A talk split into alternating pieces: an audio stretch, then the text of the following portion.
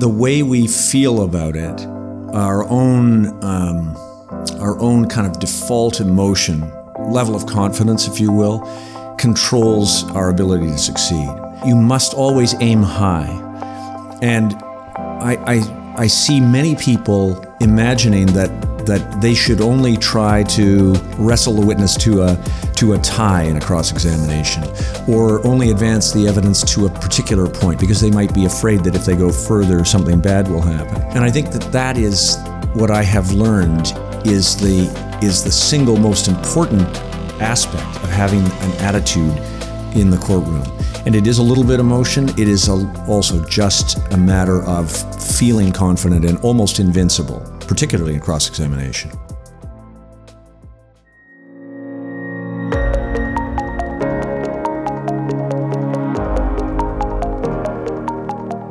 Welcome to Of Counsel. I'm your host, Sean Robichaud. Join us as our podcast profiles remarkable legal advocates from all areas of law the professionals of persuasion, the catalysts of social change, defenders of the downtrodden, protectors of social order, and the mercenaries of corporate interests. Those who, with the power of words alone, can shape the laws of nations, define human rights, and preserve or take away the liberty of another human being. Who are these lawyers? What are their secrets? And how do they balance it all? Court is now in session. All rise.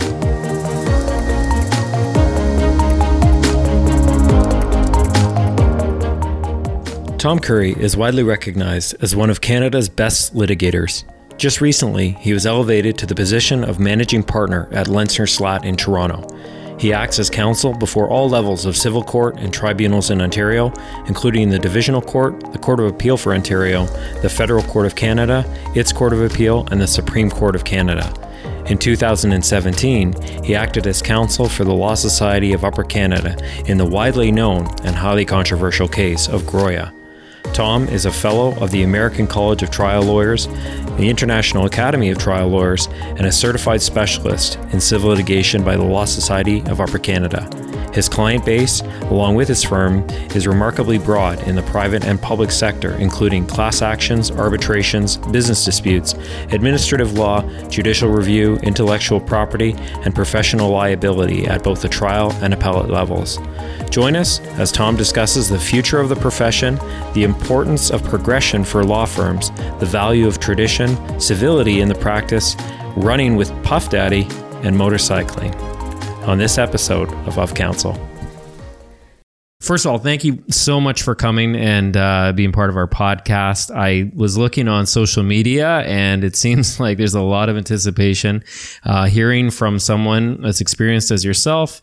And I want to know, you know, starting off as I often do with everyone, is how did it all get started for you? How did you get into law? What what set you down this path? So um, it's interesting. I would say it was more accidental than anything. I had intended when I was in high school to to to think about law, but I wasn't a very good student, and I wasn't encouraged to pursue that. You know, I have to say that seems like a common theme among litigators. Uh, you know, Eddie Greenspan was the same way, and you almost hear any litigators, yeah. it's like C students, but it, that was my experience. And it wasn't because I wasn't trying. I just think I didn't know what to do. I have four sisters, three older and one younger. None of it, none had gone to university. And so, so I, I, um, because you needed to do something in advance, I had enjoyed studying urban geography in high school. So I applied to study urban planning and I didn't get into the three places at that time that you were allowed to apply to. Um, but I was, I was accepted into a program called Man Environment Studies at the University of Waterloo. And the suggestion was you can transfer. It's in the same faculty, environmental studies. Unfortunately, though, that they accepted too many people into that program, and I was told in the summer before I went that my spot wasn't available. But there was a terrific professor in that program who ran it, whose name was Greg Mikolenko. Still around, and he I called him to say uh, to explain my situation, and he found me a spot in the geography department. And so I went to the University of Waterloo to study geography, and then uh, transferred to urban planning, got my act together academically, and on to law school from there. Which was something I had always wanted to do, but it it no one would have imagined, and certainly I wouldn't have imagined that it might be possible. Did you feel, you know, as this is approaching, was there a crossroads in your life where you think? If it wasn't for this one moment, I could have been not, you know, Tom Curry, the litigator. I could have been Tom Curry, the race car driver. It wasn't going to be a race car driver. I can remember that moment is when I was in North Bay, my hometown, and in my parents' home at the time, um, calling Professor Mikolenko to explain the problem. And I imagined that if there wasn't a spot, I, am not certain what I was going to do. I didn't have a great plan B. Um, tell me a little bit about your past. Where did you grow up? So I grew up in North Bay, and um, uh, in the downtown of North Bay. At that uh, still still um, sort of near the main street. My father was a policeman. My mother had been a nurse, but by the time I was I came along, she'd stopped working. Um, family of five plus my parents and um, uh, th- four sisters, as I mentioned. And I worked in summer jobs and part-time jobs and so on through that period in high school, and then and then headed off eventually to do urban planning. When you were a young lawyer, you know, one questions we we were always um, interested to know: what are some of the lessons you learned, or maybe the most valuable lesson you learned as an articling student or as a young lawyer that's carried on to your practice today? You know, I think that I think that um, the things I learned were to believe in the in the in the um, ability to solve legal problems that law students are taught at law school to just apply yourself as you would um, solving a legal problem that you had studied that there isn't really a big difference and i think i learned also of course the the the, the extent to which the work is very hard. You, you have to apply yourself to it to do it well. Do you think this came from um, setting goals? Is that something that you've always sort of had in the background, or does it come rather serendipitously and you go with the flow? Um, I, I, think that I learned a valuable lesson about um, hard work when I had the near miss about going to going to university, and um, I think I had a different attitude and learned a different way of studying and applying myself after that, which I think carried me through. You know, one of the things that is is really um, fascinating about you is how involved you've been in social media, particularly over the past year. And I say that because I am banging my head against the wall, often trying to get lawyers involved and seeing the value of it. And, um, you know, normally I would even ask my guests to provide some essentials of advocacy, but you've gone onto social media and actually passed these things on through Tom's tips. So how did that come to be that you thought, you know what, I'm going to pass on these nuggets of, of gold? It's, it's interesting. You know, the idea is, um, and I, was my son Alex's. Um, my I have three children, and Alex is the youngest. And um, he had an accident in the just about a year ago now, and so I was using the starting to use Twitter to to update people on his rehabilitation, his recovery, and so mm-hmm. on. He had surgery and the like, and he gave me the idea to try to use it in my work and came up coined the the name Tom's Tuesday trial tip. It was really a great idea, I think. And you must get stopped and asked about that all the time, right? that must be something that even for I mean I imagine lawyers within your um, you know age bracket and call bracket must say to you, how do you do? How do I jump into social media as well? Some people do. Yeah. Um, I think for some it's uh, it's an unknown, and I think they imagine it's more difficult than it is. And I've tried to persuade people to use it, and especially to use it uh, as a way of learning and exchanging ideas. I follow I follow all kinds of people, you included, who have just great ideas and access to new resources. People in England and people in America and all sorts in Canada. Well, I think people often wait with bated breath for the Tuesdays now, and I, w- I want to read some of these because these are fantastic. Um, one is never make an opening statement for a defendant until the plaintiff or crown closes. Another is always start a cross examination on a point you will not lose, controlling and sets the tone. Stop a witness from running on by nonverbal tradecraft. Hold up like a hand like a traffic cop. On objections, make everyone you can win and none you can't, making them be brief, be clear, be gone. And two of my absolute favorites is uh, in cross examination, own the courtroom. Never ask if you may approach a witness, especially before a jury, and prepare your witnesses to tell the story to the trier of fact. They should all make eye contact with their trier of fact when they answer questions. You should help your witness remember this. Tell the jury what happened next or explain to her honor. Then you know that just by its face is is, is great and, and amazing to pass on. But but one thing that um, I notice in your tips, and correct me if I'm wrong, but there seems to be an undertone that to you um, stoking emotion is an important thing in advocacy and persuasion. Do you do you tend to agree with that? I do. Yeah. Yeah, I do. And I especially think that the way we feel about it, our own um, our own kind of default emotion, level of confidence, if you will, controls our ability to succeed.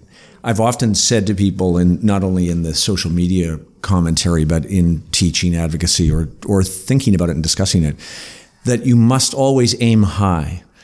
And I, I, I see many people imagining that that they should only try to wrestle a witness to a to a tie in a cross examination, or only advance the evidence to a particular point because they might be afraid that if they go further, something bad will happen. Mm-hmm. And I think that that is what I have learned is the is the single most important aspect of having an attitude in the courtroom. And it is a little bit emotion. It is a, also just a matter of feeling confident and almost invincible, particularly in cross examination. Yeah, because you know, even watching, you know, I came and watched your speech at the CLA conference, and um, it seems as though emotion, uh, when you're presenting these principles, can be rather contagious. And I think that that sometimes is lost within the spoken word by itself or the written word. Um, how does a young lawyer develop that sense of confidence and command of emotion to convey to the court, but without sort of overstepping the melodramatics of it all? Right. So difficult balance. But I think the single best way to do it is to read and read widely about what other advocates do mm-hmm. and and have done and to find your own your own best way to perform in that in that sense. There are some people for whom humor is very natural and they can they can come in and out of an examination or a cross examination or a submission and have some sense of humor applied. Other people, for other people, that's a struggle and it lands flat. So I think you have to try to appreciate where your own abilities are and to expand them by developing, usually by reading, thinking, watching um, others, uh, how you can how you can improve. And is there any sort of way that you know, because I think one of the hardest um, obstacles that young lawyers have is finding their own skin in the courtroom and finding out what is natural to them. What advice do you pass on to young litigators in your firm to find that groove? So I, it's really what I what I said a moment ago. It's it's um, reading about what has worked for others, right. reading lots of transcripts if you can find them. They're not difficult to find. Um, advocacy symposiums or papers and books that have been written. There are some tremendous resources around. What's your fave? What's the one go-to book that you would send every um, young advocate to? And, and not wow. necessarily law. So, right. right. Yeah. So I have a whole lot, um, I, in, including what I refer to as my olden days collections. Sure. I have a lot of a lot of books that are not in circulation particularly. That actually interesting story I recovered from uh, the Thunder Bay. Um, county and district law library when they were throwing them away to make room for computer terminals. Of course, yeah. So a whole collection of things that are um, they were surplus uh, for that library, but they're they're terrific resources. Uh, we've I've written about and and spoken about Eddie Greenspan's uh-huh. um, book for the defense. Right. Great resource. David Boies, the American civil litigator, has written a terrific book about trial work, mm-hmm. which which contains not only narrative stories about trials, but also is has tips all, all, all, the way through, many of which are applicable no matter what kind of style you have. Mm-hmm. So I think it's reading and and trying to find a chance to discuss this trade craft with people who have gone before. I find there's never any reluctance to to have those sorts of discussions with young lawyers. And you touched on a little bit already with, you know, I guess people setting their expectations or the bar too low in what they can obtain in cross examination. But what what is another uh, common thing that you see that's perhaps a, a, common piece of advice that you think is just dead wrong? I, I would say that as young lawyers start this this uh, practice, often they imagine that cross examination is meant in every case to be a, an exercise in hostility. Right. And I think that having the confidence to approach witnesses and cross examinations with a range of styles is really important. But it isn't intuitive. I think that people imagine that it's cross examination and now you, you must do something dramatic. Mm-hmm. And and although that's often true, it isn't always true. And I, I think that having the confidence to try different things is um, is what I would try to get young lawyers to think about. Where does the the bulwarks of stability come in doing that though? How do you just jump into having the confidence to find that? I mean, is it coming from preparation mostly or so I think it is preparation, but it's preparation of the kind that I've described. If you have seen how another lawyer has successfully examined or cross-examined right. a particular witness in a particular situation, because so many situations repeat, the patterns are repeated. Right. Cross-examinations on prior inconsistent statements or prior statements of any kind, cross-examinations about details of of um, events or facts, some of those patterns repeat themselves. So you can learn what worked and didn't work. Mm-hmm. Um,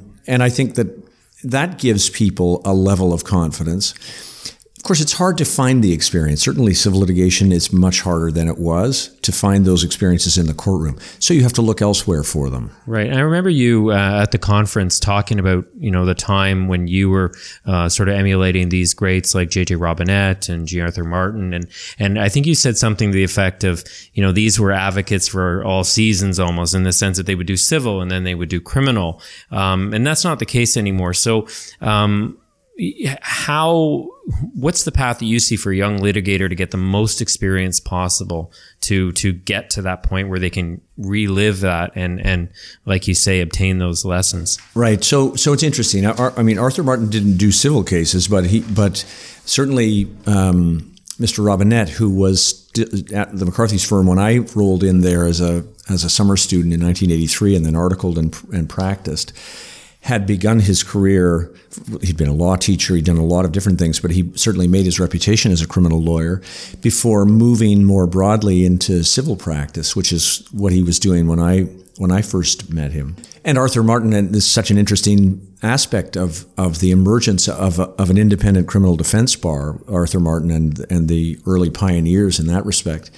But the but for the for the people who are practicing now, it is it is difficult to be a generalist. Mm-hmm. Um, the market has required specialization. Clients have been told that it's important to have a specialist, a person who just did the last one of these. Mm-hmm. You know, often clients will ask, how many of these have you done? And then they'll describe something that is, you know, a case in which a person uh, who owns a tech company is suing another person who owns a tech company, and the issues are these or those. And of course, inevitably, you can't say, right, I've done four of four like that. you have course, to try to yeah. persuade them that what is the common, what, what is common is the ability to solve that legal problem and to advocate for them in court. Right. Um, you know, that moves into another question. And I know this is perhaps later on with what I want to get into, but I think it's a good segue. With client management, how do you deal with uh, clients who are difficult in different ways? So, so one you just mentioned is perhaps uh, expectations that aren't realistic or clients who are just uh, overly demanding. Do you have a strategy that you employ? I think it's really important to try to be as confident as you can. And it's it's back to that same same kind of going in position if you carry yourself not not in the sense of a, a person who's very pompous, I don't mean that, or a know-it-all. I, I, don't think clients respond well to that, or no one probably does. Right. I mean a quiet confidence that in which you make it clear in terms of setting expectations, as you've described, that you and not they are are going to be making the running the case. Of course, they have to give instructions, and in civil cases, this is an issue that you don't face in criminal law to mm-hmm. the same extent client in a criminal case gets to decide a few things, but not very many things. In civil cases now, it's very common for clients to imagine that they get to have an in, have input into a wide range of, of issues about strategy and the like. So I think setting the expectations, having the confidence to do that, and and showing the client that you know what you're doing about the issue, even if you don't particularly. But you can gain that knowledge and confidence by those things we were talking about earlier, reading about cases. Even if you've never appeared before the court or tribunal that that client's case is about, if you have gone to watch that court or tribunal, or if you have spoken to people who have gone and found out about their local practice, you will be able to convey a level of confidence so that when you get there, you know what you're doing. Mm-hmm. And I think this is really important. Clients are clients will um, uh, take control of those relationships if they're allowed to, mm-hmm. and uh, it can be it can be difficult. But I think this is the key to it. You, when you're describing this, what is going through my mind is uh, an art of communication, and you know, essentially that's our trade craft as lawyers. And I I'm curious, um, you know, integrating that into communication with the public at large, um, in particular, you know, going back, I guess, to social media. Do you see a sense of um, duty of lawyers to uh, communicate our role and responsibility within the justice system um, at, at, large? Yes, I think so. I look back at, at, people who have done that so well. Back to Eddie, who who who took all that time off to campaign against capital punishment in Canada and so on. Lawyers have been at the leading edge of some of those social changes and are and are continuing. It's an interesting debate presently. Sure um, in the context of sexual harassment or sexual assault? Um, but I, I think the answer is yes and social media contributes enormously to that. Well, that was my question. So, you know, I and I can see you sort of pivoting a little bit in this on your social media where you're trying to engage the public in a broader sense. And, you know, when you look at your social media account, um, again, I have to say I'm very impressed with it because when you when you look at a lot of social media accounts of lawyers, it's about recent cases they've won and things like that. And frankly, I think most people don't care about that as a general public. Um, but your social media, which I think is quite effective, is it's bringing in um, broader people to say, you know what, I this is just interesting by itself. You post pictures of of paintings and you give your trial tips and and some personal uh, things. And uh, when you do that, I think you can also start to bring in people to some of these bigger issues uh, about, you know, as you say, the communication that that that we um, need to pass on. Um, do you see? Um, uh, a strategy at play that lawyers could employ of how we could reach a broader uh, market to sort of remind people what we do as lawyers and our importance? I, think that's, I think yes is the answer. And um, particularly when when once they land there, mm-hmm. hopefully they will see not just the the aspects of of our contribution that, uh, that is wrapped up in the law, but they'll see some other things. And i am intrigued at how these connections are made in social media. I'm, I'm, I'm relatively new at it, but I'm observing how all of a sudden someone who is an artist mm-hmm. will begin to follow a person who is a lawyer. Right. Because she or he has written something about art and it, it comes to the person's attention and now you have a, a connection that you didn't have before in the broader community.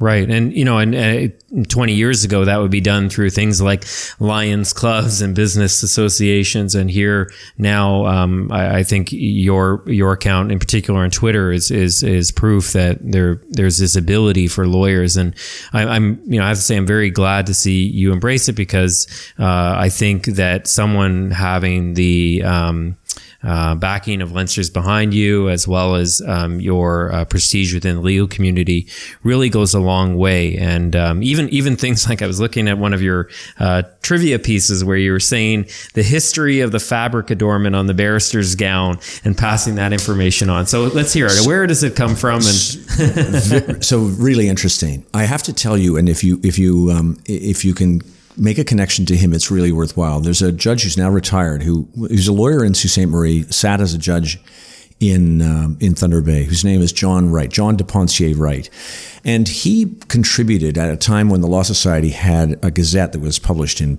in print. He contributes to something that was called Miscellany, which was a a kind of grab bag of of trivia and legal history and writing. It was a really amazing uh, section of that publication.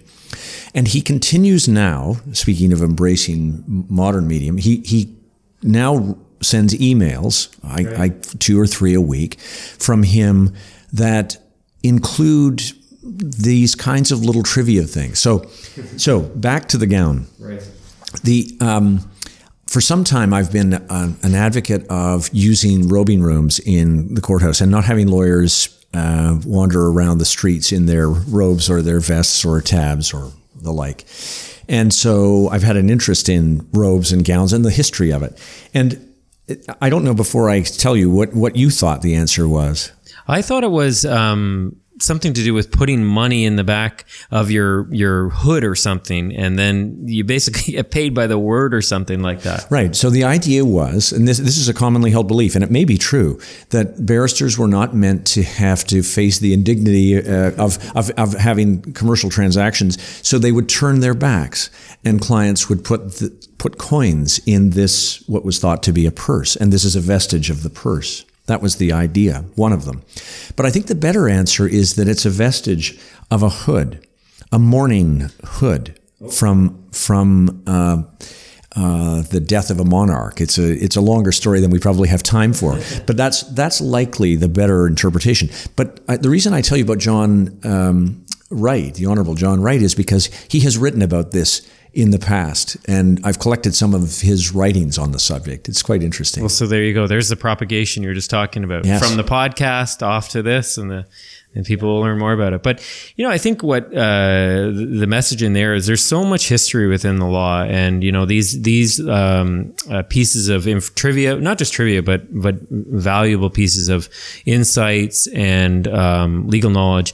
I think it's really important that um, lawyers like yourself continue to pass this information on because otherwise it just gets lost. so important. There is a terrific book you must check. Um, uh, Written by a magistrate whose name was S. Tupper Bigelow, and there are many people. He sounds like a magistrate. there, there are many people who have who have um, vivid memories of appearing before him. So you, you must find some and, and and get the stories firsthand. But he wrote a book on courtroom decorum and etiquette that contains all kinds of what I would say are uh, rules about how uh, lawyers should conduct themselves in court, and and back to the gowns and the vests and the tabs, how they should not leave the precinct of the court. Uh, the Bigelow text is one place where it's all written down, Right. and it's interesting. It was one of the things that I recovered from the uh, Thunder Bay County District Library when they were throwing that, those books We'll have to borrow from you. So I'm It's happy It sounds like loan the it. Emily Post for lawyers. Very right? much. Um, so you are, um, I think, to many, what would be considered a titan of litigation. And I want to know, as a young lawyer or law student, who is your legal hero? Oh boy, I, I there were many. Um, I think the people I practiced with would be first named. Um, I mentioned Mr. Robinette. Um, when I was a student, uh, George Finlayson, who uh, George Finlayson was appointed to the to the Court of Appeal, and I hold him in, tr- very high regard. The, the McCarthy's firm at that time had all kinds of tremendous advocates, but the bar had others in each of the of the firms. Speaking now about the civil practice, and a little bit at that time, people were generalists, as we've talked about in the past. John Sopinka. So there were these figures, uh, Sheila Block, and uh, of course Charles Dubin had gone to the Court of Appeal. But each of the firms had these these your word titans. I wouldn't include myself with that list, but those people who had defined the practice, and each of whom had their own kind of style or method, and it wasn't uncommon for people to adopt the practice that they learned, the way in which they they did it. People from Torys tended to conduct themselves like Charles Dubin did. Right. It's like different schools of kung fu. It's like the, the very school of the tiger and school of the crane. And completely. and so, what you could do, though, what I think was really good to do, was to to observe. You know, I, I uh, although I didn't work with him, there was a lawyer. He's he passed away recently, but named Claude Thomson, who had come from the Campbell Godfrey firm. Eventually, it merged with Faskens, etc. But Claude Thomson and, and I taught a class. He was very senior, I was very junior, but we taught this advocacy class. And I learned more from him listening to his lessons. Why don't you try this or why don't you try that? And he would explain to the students something. I, I, it was fascinating. I had never been exposed to him. Wouldn't have thought of a, of that way of doing it because at McCarthy's we may have had a different approach. Um, I think I mentioned when I was at the criminal law, um, uh, lawyers association conference that I spent a lot of time also working with David Doherty, um, who was a tremendous influence on me. Right. And let me ask you this. When you're watching, because looking back and the names that you've either worked with or worked for, uh, I mean, it's like reading, you know, the top 100 of all times Rolling Stone songs, right? Are you aware of essentially the magic that's happening here at the time, or is this something in retrospect where you just think, "Oh my God, I was so lucky to be part of this"? Uh, yeah, no, I, I, I think I appreciated just how lucky I was. When I was at Waterloo, there was a set of Ontario reports in the law in the um, not the law library. It didn't have a law school, but in the library, and the first lawyer that I think I probably ever met was a person named Dennis Wood, who was who taught municipal law at Waterloo, and he was a lawyer at McCarthy and McCarthy. At that time, I, I I no longer have them, but my notes from his first class, I had recorded the name of the firm incorrectly. I had it as Carthy and Carthy. Um, but anyway, that so he put a casebook together. He taught a course on a law course to non lawyers and many of the cases were cases of his from McCarthy's, and they featured Doug Laidlaw and Alan Lenczner, some of the other mm-hmm. my my current colleagues and my then colleagues, and that was my first introduction to it, mm-hmm. and and I was I, I, think I was so fortunate to be able to end up there, um, and to have the chance to learn from those those people, mm-hmm. uh, and mainly because of the breadth of the practice. It was right. extraordinary. Okay, so here's a, a, more practical question for you. Motorcycling. You are a big motorcyclist and uh, you seem to uh, be really into it. You're the owner of a 2017 Ducati Multistrada 1200, which uh, postdates the Red Rocket of yes. a similar, uh, a similar uh, prestige. So I I was looking at it, I thought red rocket to white knight. It's is this some sort of metaphor of the firm's uh, elite Praetorian Guard shift to managing partner now? I don't think so. no, it just happened to be the one that was available. There there was a red one. Um, but I've but the this this particular model is the end of um, uh, the Multistrada 1200. There, in 2018, Ducati has now made a, two, a 1260. So I took the chance to upgrade, but the only one that I wanted of the ones they had available was a white one. Well, it's a beautiful bike. So what do you get from riding? Why do you do this? I really enjoy it. I always wanted to have a motorcycle, and when I was a kid, I didn't have the money f- for it, and then afterwards, um, too risky with th- three young kids. Sure. So, um, but I I I love it. It's um, it is a way of um, thinking about things that is totally different. It's not like driving a car. You can't be absent-minded. You're completely in the moment uh, riding a motorbike. And for those that um, don't ride motorcycles, it's, uh, I, I, think fair to say, a pretty soulful thing that happens when you're on your bike. And I would also go so far as to say that a bike is pretty reflective of the person. And there are a few things that I think you can properly judge a person on by first appearance, but I'm going to go out on a limb and say a motorcycle is one of them. Uh, and yours is something that um, is an adventurer's bike. It's uh, capable of almost any terrain, powerful, dignified, sophisticated. I could go on, but sound familiar? sure. It's, I mean, it's interesting. Multistrada is, um, it, translation is many roads. Right. And it's a kind of Swiss Army knife of motorcycles. Do you see that in yourself in litigation? Because I, you know, looking at your breadth of skill and and the cases you do, it's it seems like you are the multistrada of uh, the courtroom. I've never, I didn't buy the bike for that reason, but I I think that's probably fair. I yeah. do like to try to work very hard at at maintaining and building a range of skills and experiences, which I'm happy to say I you just don't stop doing. You know, it. Sure. I remember I had I did a, an advocacy program with a terrific lawyer named Tom Dunn. And at that time, he, he, he's more senior than I am, but at that time, forgotten, he might have been 20 years at the bar. And just before we did the demonstration, um, he said to me that he felt that he was just getting the hang of it at the 20 year mark. And I, I didn't understand it then, but I do understand it now. Mm-hmm. Have you ever had any great epiphanies while you're on your motorcycle for a case, thinking, okay, like almost like the shower epiphany of your cross examination? So I do, th- I do think about things. Um, I, I, mean, as, as we just discussed, one does have to concentrate on the sure. on the writing. So, uh, I do think it's a great time to think about things. I can't imagine at the moment of an example of that, but I bet you it's happened. Right. Wouldn't be surprised. What about running? You do a lot of running. You're really involved in that. You started a running club um, ways back, and you took some lawyers down to New York City, did some running. Same thing. What do you What do you get from that? Yeah, so that started really um, as a way of getting exercise once I stopped playing recreational hockey and doing some other things. You know, the time time became a little harder to find for some of that, mm-hmm. and in a way of it's a bit of a stress relief. But the but the single best thing about the running club has been, and it continues, um, really a kind, a kind, of an offshoot, the Sunday morning uh, running group that I know you've heard about from Breese Davies. Um, but the, the what the running allowed us to do was to think about and talk about our cases while we were spending time uh, getting exercise for lack of any other description. The racing, the, the marathons came about because it really is a way of kind of motivating people to keep with it. Mm-hmm. If you circle a date in the calendar and you say you tell yourself you're going to the New York City Marathon, then you know you, you you'll do it. And I, I would uh, suggest to you, sir, that on June 22nd, 2017, it looks as though you posted a tweet about meeting P. Diddy during the. Uh, yes. Is that true? I think 2003 was the race. Right. It, yeah. So it is true. And that photograph is pa- taken um, by a friend of mine from this group named Navin Khanna. I don't know if you know Navin, but he was a colleague of mine at McCarthy's. He's now at a different firm.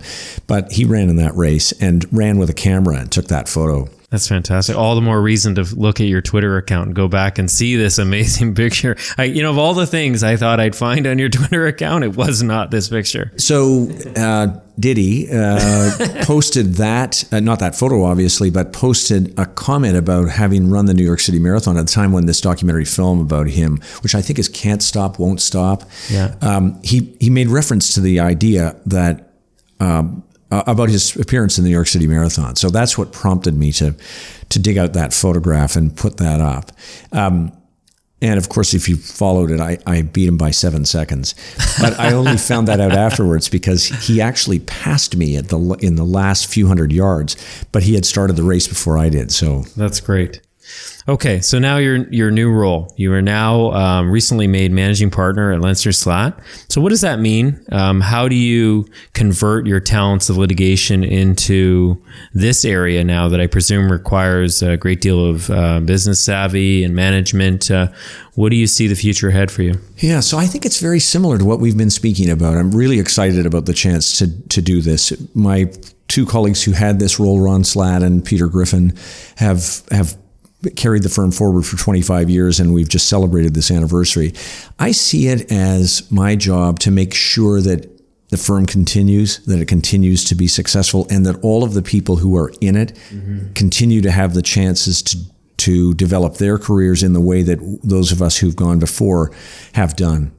And I, I think it's very similar to what we've been speaking about in terms of advocacy. I really do feel a responsibility to make sure that I contribute as much back to the teaching and development of advocates as I have taken out of that when when we see you know these big cases come forward you know you as the often the chief litigator uh, are the figurehead for the case. But what i think uh, is hard for people to appreciate especially um, litigators who don't work in larger firms is what goes into these sorts of cases. And in uh, a couple instances um, you know i think at one point you tweeted uh, what makes teams work? Every team member must have a voice and chain, a chance to contribute. Surround yourself with people who challenge you? Does I guess what I'm asking is what goes behind these big litigation points to the to the time you know it starts to the time that you're up there arguing those few moments to make the difference. Right. So it's teamwork, and it's and one of the things that you know that that comment you um, referred to is so interesting. There are studies about this. wouldn't wouldn't surprise anyone, I guess what makes teams successful? What makes teams of lawyers and other professionals successful? And what we can what we know about that is that when team members have a chance to contribute from the from the youngest person to the most senior person um, their ideas may not be incorporated in the end but if they feel that they have a voice mm-hmm. and they are given um, an amount of airtime to contribute, your the the result is better, and um, the the team works more effectively. So and, and I, as to surrounding yourself with people who challenge you, it's so important. You know, it's not intuitive for people. Sometimes people like to be autocratic about things and it's their way or the highway kind of. But I think if you if you have people on the team who are um, who who are striving to get ahead in their careers and who want to contribute, everything is better. So, in terms of the practice, you know, it, it's it's key to to be able to delegate effectively, to give people a role, and to encourage them to expand their own horizons and to and to receive your their comment. I came across a, a quote that struck me back in 2012 from Canadian Lawyer magazine that said, "quote A number of boutiques in Canadian legal history have started with great strength, but have been unable or simply unwilling to carry it on. Sometimes people don't want to, and it lasts as long as the careers of the founders." Now, what I see um, from the outside is Lenczner Slaght has very much been able to maintain uh, that strength, if not dominate the position of litigation in Canada. And I, I'm curious, what do you see as Lenczner Slaght's uh, strength behind that, um, and how do you intend to steer that um, success into the future? It's a good question.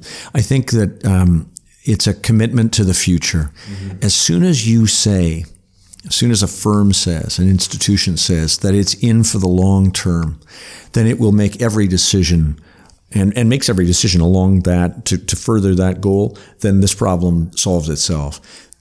You will you will find the people who are committed to that. You'll train them and develop them and and pass along that which has been passed along to you.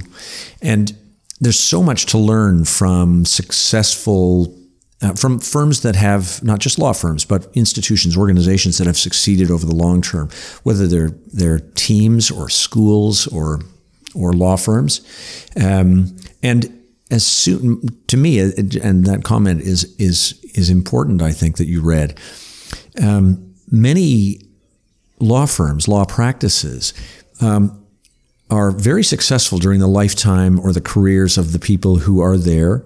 But if those people don't invest in the people who are coming behind, then it's very difficult to succeed in the future. I think that's some really great wisdom because, um, yeah, it's easy to get uh, sort of hang the laurels on the names of the the partnership, and uh, but I'm, I'm it's great to hear that that you know it's it's often passing on that that knowledge and again, I'm happy that you're doing that even today with this podcast and passing information on. So, I, again, I hope a simpler question. What does a great day look like for Tom Curry? Mm. So, I, I love um, working with people mm-hmm. and I love a day that has a lot of interaction with people, different cases. Mm-hmm. I have a lot of cases on the go at any particular time, and I and I have a lot of points of contact with those cases, people who are working with me on them, that kind of thing. So I've always valued variety, and um, I like therefore a, a, chance to do a lot of different things in the course of a day. Obviously, if you're at trial, that's then then then things are a little different. Mm-hmm. But um, n- normal normal kind of day to day activity, that sort of thing. I get so much from the young people I work with and my other colleagues who aren't so young.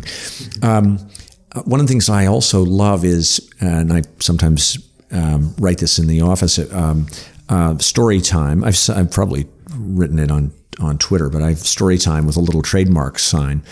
I love hearing what people have done that day. Those people who have been in court come back to the office and we have story time. What you know, what happened and how did it unfold? Everyone learns from those experiences, and I enjoy that enormously in the course of a day. Mm. That's a, yeah, I, that's my favorite part of the day as well is coming back right. the post court uh you know debrief. It's fantastic. It's it's what makes the the the profession so wonderful. Those kinds of things. If you didn't have that experience, it would be it would be very different, wouldn't it? Okay, so you know, there's the great days, but there are some bad days as lawyers too, very bad days. And I'm curious, you know, we all share them in different ways. And I'm sure you've had some in your career. And how do you move on uh, to the next day and, and sort of move past these things? Yeah. So the bad days are, of course, uh, punctuated by losing. Um, or disgruntled clients or difficult opponents. Those are the kind of main things, I suppose. I cope with losing by drafting notices of appeal as soon as humanly possible. Yeah. And I cope with some of the other challenges in the way that we talked about a moment ago. The the broad base of other experiences, other people in the office, the, the those those connections get you through the bad days. You can share them, um, you can get advice, you can get encouragement. Um, and and and that's one of the reasons why um, I try to help people, even those who are not my colleagues who are practicing elsewhere. I try always to help people who might like to just talk about something like that, whether it's a difficult opponent, a difficult client, or a, or something that they have just lost. Mm. Um, because for people who are practicing on their own or in a smaller environment, sometimes it's not as easy.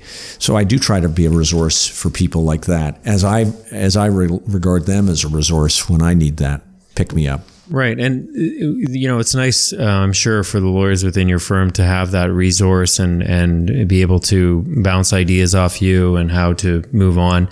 Um, I'm curious whether you feel the same sort of obligation to the public at large in the sense of, you know, do we as lawyers have a civil responsibility to pass on these, the, the role of the lawyer, um, if I could put it simply? I think we do. I, th- I, think that it's it's changed in the course of my my practice. Uh, when I say it, I, I think that certainly when I started, I don't believe that the public associated lawyers with a particular with their cause. You know, if they acted for a client, I think the public understood that that was their role as a lawyer. Um, now it's a little more difficult to to know if the public associates us with the with the, the law and the rule of law, uh, or if they associate us more lo- like mouthpieces for our clients. I, mm-hmm. I, think mm-hmm. that has changed. So, to the extent that we can reverse that, I think it's important. Do you see any way that we could contribute to that dialogue? It, it's difficult, uh, but I think social media and and the broad base on which people now share information has to be an important part of the of of the message. Sure. Uh, which is one of the reasons why I'm not pessimistic about the future of the practice or the future of the profession. It's easy enough for people of my generation to say, well, you know, when we were doing this, um, it was this way or that way. And I, I can appreciate why those changes have not all of them been good. But I look at the things that have are now possible and and the enormous talent that people have and access to different skills and I'm I don't despair about the future. I do think we need to figure out how to how to get that message across though to the broader public, particularly when the resources the court resources are under under strain and you know in terms of certainly the criminal justice system maybe to the breaking point. Right. No, that's very true, and I think that's an ongoing struggle for um, the the dialogue of, especially as criminal defense lawyers. How do we pass that on and, and let the public appreciate the importance of these sorts of things? Um, I, am curious if there's a case, you know, whether it's a case or inquiry, uh, mentorship, or some unknown thing that you are particularly proud of that very few people know about. So I think they would be the the experiences that I have had. Um, Eh, mentoring. I, I have had the privilege of working with so many students over my my career um, who have gone on to great things, um, and some have gone on to to um, when I say great things, just successful law practices. Mm-hmm. They're they're not household names by any stretch, um, but but they have built a career and are serving the public and doing good work. So I would say my best feeling about it is what I would her kind of the, the alumni, you know, the people I've I've worked with. Just as as I mentioned, uh, I had the benefit of of people who had, had helped me. In terms of cases, I think that inevitably uh, the cases I've had for individuals have been the ones that have mattered to me the most, where you've where a person, a lawyer, has made a difference to a, someone's life. Mm-hmm. Um, it's easy enough to to to, um, or not easy enough. It's different perhaps when you act for an institution uh, or a corporation. You might get a, a, tremendously important result for them, but it's the individuals that I think I'll always remember. Um, one is a um, uh, one is a case called Pastore, um, a case I did on appeal that concerned um, a motor vehicle accident, an area I don't practice in particularly, but um, got a good result on appeal and made a made a difference for for Mrs. Pastore. Um, and uh, that case was brought to me by a lawyer named Joe Campisi, a personal injury lawyer, and he teaches at Osgoode. Um, and he, he, he dedicated himself to that case, and um, uh, until we got to the Court of Appeal, it had not gone his way. Mm-hmm. So it was really nice to get a good result in that case. I'll never forget it. Um, and then one was a cousin of mine I didn't know I had. Uh, um, my uh, case known in the office as Cousin Pete.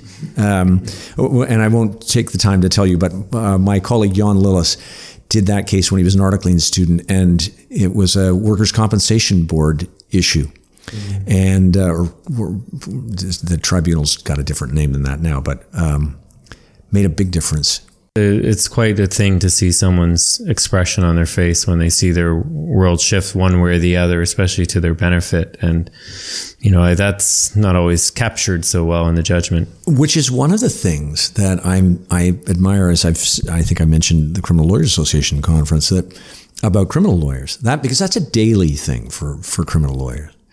Um, other other advocates feel the pressure and the responsibility. There's no doubt about that. Yeah, and with that though, I mean, there comes a lot of pressure, as you can imagine, and some of that pressure can sometimes be um, come out the wrong way, if I can put it that way. And I, this is essentially my segue into what uh, an appeal that you argued recently, the, probably the most closely watched appeal for lawyers uh, in Canada, and that was the case of Joe Groia. And I don't want to get into the details, but I have some general questions for you about it. And essentially, you know, I, I, again, I don't want to relive the appeal, and and uh, we all know that an effective advocate does not need to hold the opinion of the client or the entity that you represent. However, I'm asking you, you know, you as an advocate, how do you feel? About civility? I mean, obviously it's important, but uh, doesn't civility fail at times?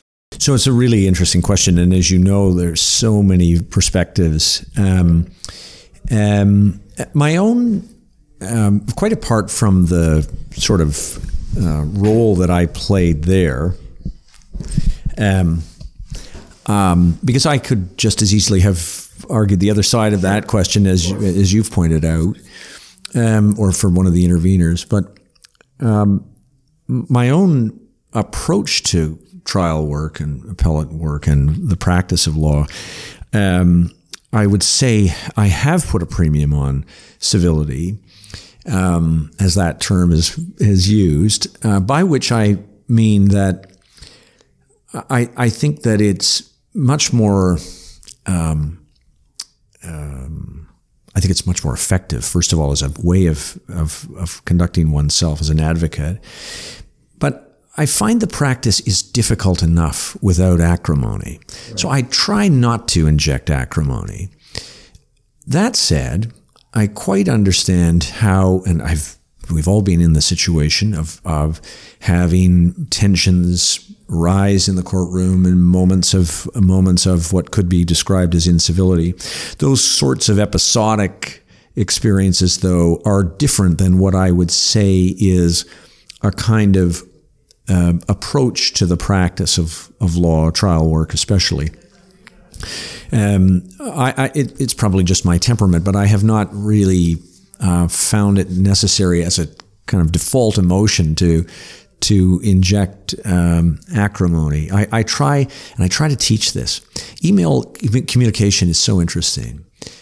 Uh, sometimes I will receive an email from someone, and I think, why are, why so angry? You know, it's it's just a terse sentence or 2 mm-hmm. So I always try to tell people uh, with whom I work, just have a, a salutation, hi Sean, um, and a valediction, thanks. Um, it changes everything about the way in which communication is received. So I do try to practice like that. Right. To, to make sure that the, my communications are clear and so on, I don't think anything is taken away from the from the importance of the communication that lies between hi or dear Sean, and uh, but uh, that's what I consider to be an essential ingredient of making the practice work effectively. Right. These little inflections that can get misinterpreted, but you know, if you make it clear, then.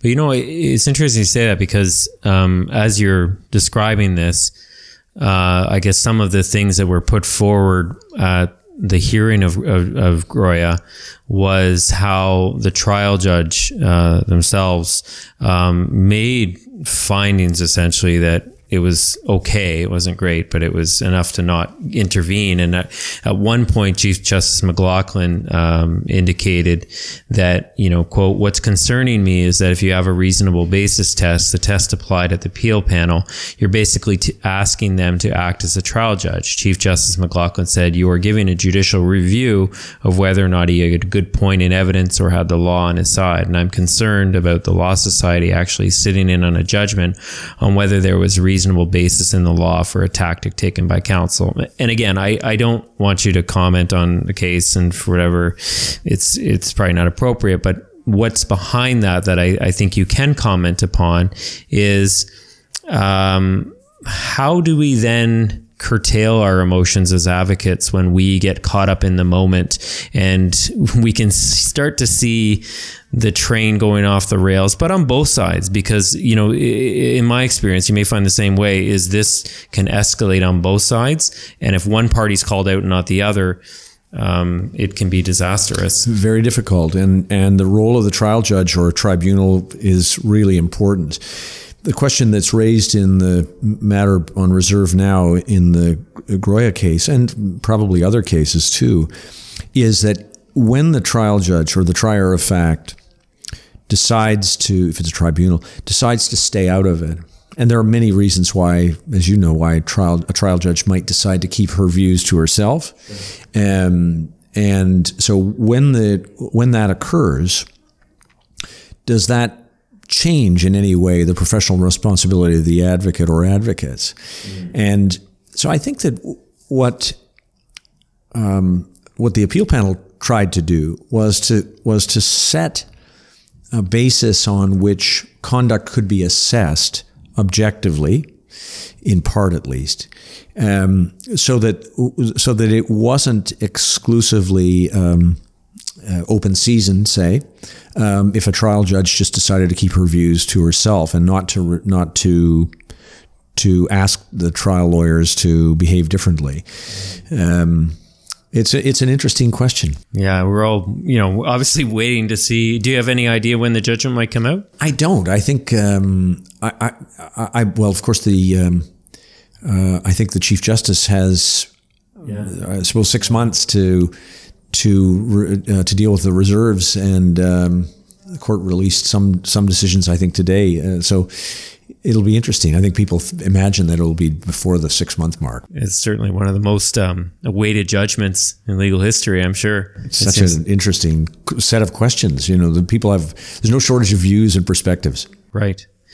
Um, so I guess looking into the future, what are what are some of the changes that you see in the law coming down the pipe that you know you and I'm I'm very happy to see uh, or hear rather that you're optimistic of the future of law.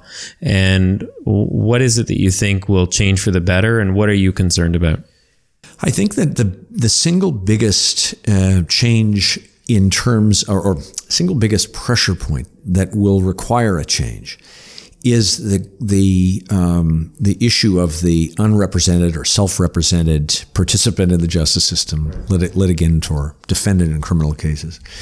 Um, we have a, a large number of lawyers in the province, and a, a large number of clients who seemingly cannot get access to legal services.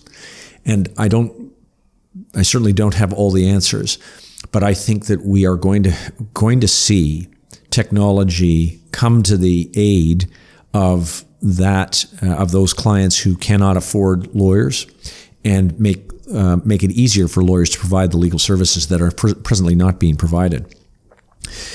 That could take a number of forms, it seems to me. And, and, leaving aside for a moment the legal services that people might need for wills and estates and the, the kinds of common experiences that people have, but just sticking with civil and criminal justice. Um, I think we're going to see probably through the use of technology or increased tech technology, um, access to justice being improved. And uh, I think it's a worldwide or Western world phenomenon, that's for sure. So that there, there, there are going to have to be ways to to try to address that, mm-hmm. uh, whether it's artificial intelligence in part, whether it's whether it is access to different systems in the court. Um, to reduce the cost and delay of adjudication of civil disputes. I would like to think that we can also preserve the adversarial system and trials as a as a, a feature of civil justice because I think ultimately, notwithstanding that we have tried repeatedly to reform civil justice, there's a reason why the adversarial system has worked for 200 years, and we shouldn't um, we shouldn't turn away from it. It doesn't mean that there can't be improvements. Um, there can be ways to reduce the time and the delay and, and the cost. I think about this a lot, and I, I, I'm, I expect that that is going to be something that is addressed in the in the next uh, while. I, I, don't, I don't, I don't have the numbers in front of me, but I have looked at the percentage of individual of, of cases in in our Court of Appeal, the Federal Court of Appeal, the Federal Court, and the Superior Court of Justice who are unrepresented, and then break that down and look at family cases, or uh, you'd, you'd be much more familiar with the criminal court. Um, and whether that's whether that's duty counsel or increased funding to legal aid, um, we really need solutions to those problems, and they they will be found at least in part. It seems to me by in, rooted in technology and improvements in technology. Is there one? Um, I guess you could say.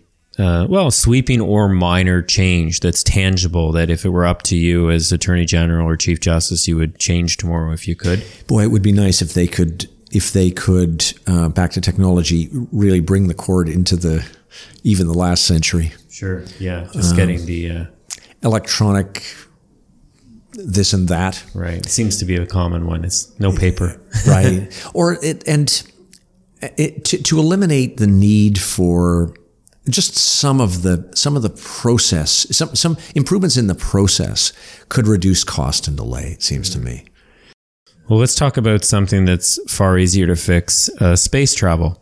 Uh, you are a huge space fan. You are, I, I, was told that by Breeze Davies, and then I started going deep in your Twitter account. And uh, what's your fascination with the final frontier? So I think I would say um, I, I, grew up during the time of the Apollo space um, program. And so I've always, I've always marveled about um, our accomplishments, uh, human accomplishment. It, it is just an incredible story that Apollo program and and and space exploration generally. And it's an example to me of something that I really think is so important. And it comes all the way back to what we're speaking about: trial work and trial advocacy and and and having a passion for for it. Um, because it's an example of of aiming high, setting the bar at what would have been considered to be impossible and then achieving it. And I, I, that's what I like best about it. After that, it's it's such a great study in individual human accomplishment, and again, just just as a matter of confidence, mm-hmm. um, and and obviously technology and so on. Um, and and it's it's good that we're speaking about it this week because of course Elon Musk's uh, right the car in space. Falcon uh, Heavy the the largest rocket to be launched in history. Um, space exploration is back. It's it's, back. it's very cool. It's cool again. It's cool again. Yeah. And I think it's I think he's got great plans and great ideas but I just love the idea and this is the message really for for for not that lawyers are going to have to go to space to do this but but thinking big is is really important. Yeah. Yeah, it's uh, and you know look at it, look how far the justice system has come. I mean, there's certainly some things that uh, definitely stand to be improved upon, but um, as you pointed out, I mean, this is a very different practice than where it once was, and uh, right. there's a lot more to go. And people can uh, people can, I think, imagine solutions and and achieve them. Um, it's a kind of can-do attitude. I, I, really like it. It's emblematic of that whole period of history, and, and we could use a, a bit of a reminder about it, and we got one this week.